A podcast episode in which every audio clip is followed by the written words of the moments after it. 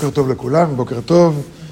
אתמול דיברנו על העניין של אה, תורתו של משיח, של השוואת הצורה, של אה, לשנות את הטבע שלנו ולהיות דומים יותר ויותר לבורא.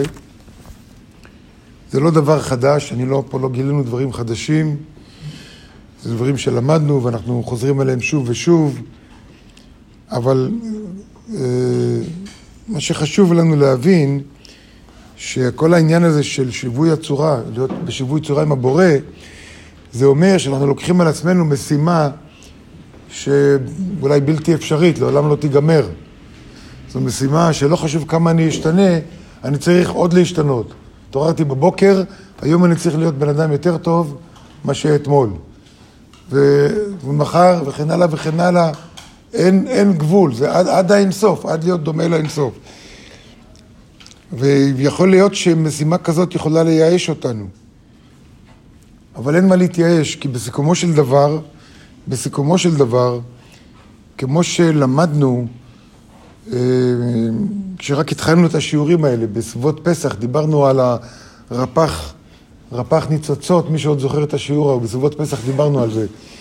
רפ"ח ניצוצות, ודיברנו על זה שיש לב האבן, יש קבוצה של אנשים שלא משתנים ולא השתנו, אבל כשיהיה מסה קריטית של אנשים שעושים שינוי, אז גם הם כבר יתגלשו לשם וגם כן יעשו את השינוי שלהם.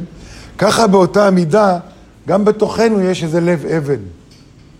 גם בתוכנו יש איזה משהו שלא משתנה, או משהו כזה, ולא צריך לדאוג לזה, וגם בעולם כולו יש עוד כאלה. ברגע שתהיה מסה קריטית, יהיה קל גם לאלה שלא משתנים, וגם לחלק בתוכנו שלא רוצה להשתנות, גם כן ישתנה.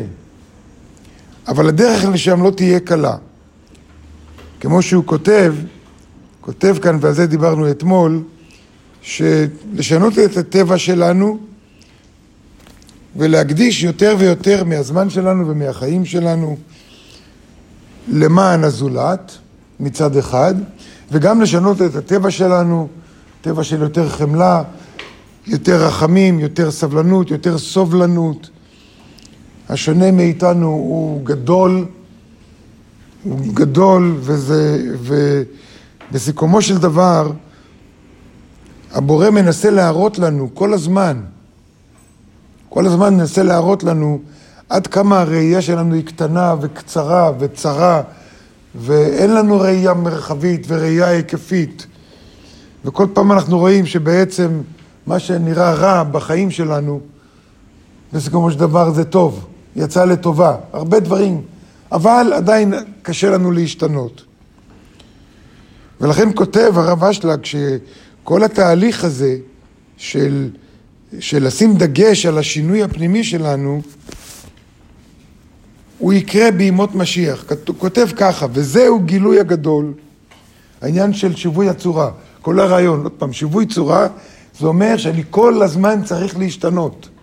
זה לא שהגעתי למטרה, זה לא שכבר 25 שנה אני לומד קבלה, או 35 שנה אני לומד קבלה, והגעתי למנוחה ולנחלה. אין מנוחה ונחלה. אין, כי יש בי חלקים שעוד לא השתנו.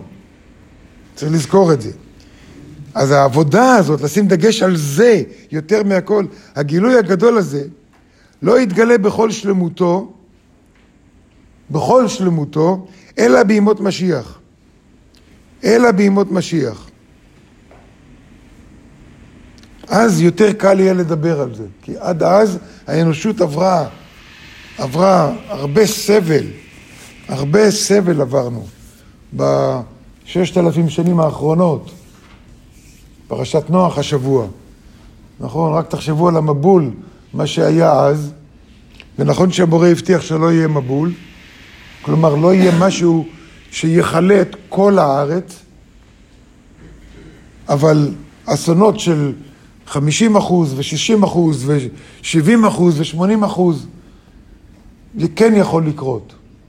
כן יכול לקרות, וזה הכל בידיים שלנו. וכותב הרב אשלג, וכבר דיברתי מזה, שיש בית דרכים לגילוי השלמות. יש שתי דרכים, דרך התורה, או דרך השלום שהוא קורא לה, מצד אחד, ודרך האיסורים מצד שני.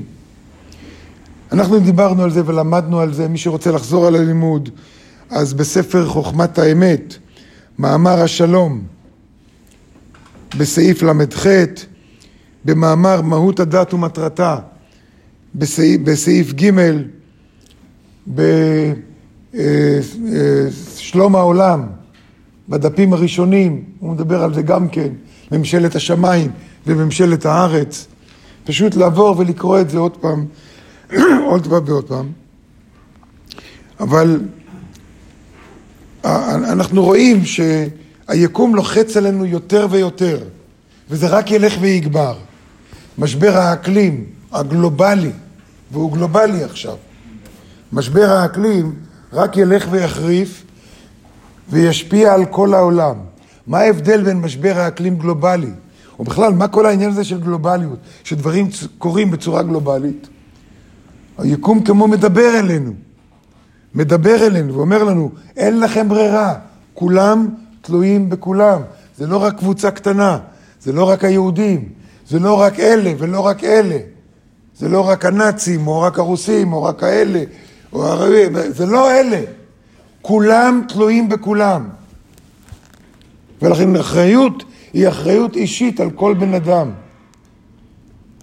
וגם אם אני עושה את העבודה שלי, אני לא צריך להתייאש מזה, להתייאש מזה שאחרים לא. אלא אני צריך לעזור להם. לא לשפוט אותם, אלא לעזור להם. משבר האקלים כבר מוכיח יותר ויותר מדינות מבינות שצריך לשמור על האקלים שלנו. הזיהום הסביבתי, מחסור במים שקיים. הכלכלה, כבר כולם יודעים שהכלכלה היא גלובלית. כבר אין היום מדינה שיכולה להגיד, אני אפתח את הכלכלה שלי על חשבון אחרים. אי אפשר על חשבון אחרים יותר. כבר בכל העולם רואים את זה.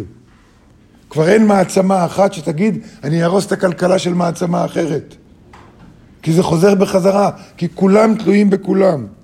הקורונה באה להראות לנו שגם זה, אתה חייב לשתף פעולה עם אחרים. זאת אומרת, היקום יותר ויותר מכריח אותנו כן להתחשב באחרים.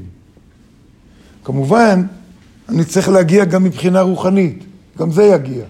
אבל קודם כל מראים לנו את זה, מראים לנו שאין לנו שליטה, שאנחנו מצד אחד המודעות שלנו קובעת הכל, מצד שני אנחנו שולחים חלליות למרחבי היקום, וכמה שהחלליות לא הולכות רחוק ומצלמות למיליוני ומיליארדי שנות אור, רק רואים שיש מאחורי זה עוד ועוד ועוד. ואנחנו מה, ג'וק קטן מצד אחד, כלום בכל היקום הזה, מצד אחד. מצד שני, כל היקום הזה נברא בשבילנו. אז עברנו כבר בעשר שניות, ועוד לא הגענו לשאלה איך כל זה קשור למשיח. נכון? נדבר על זה בהמשך.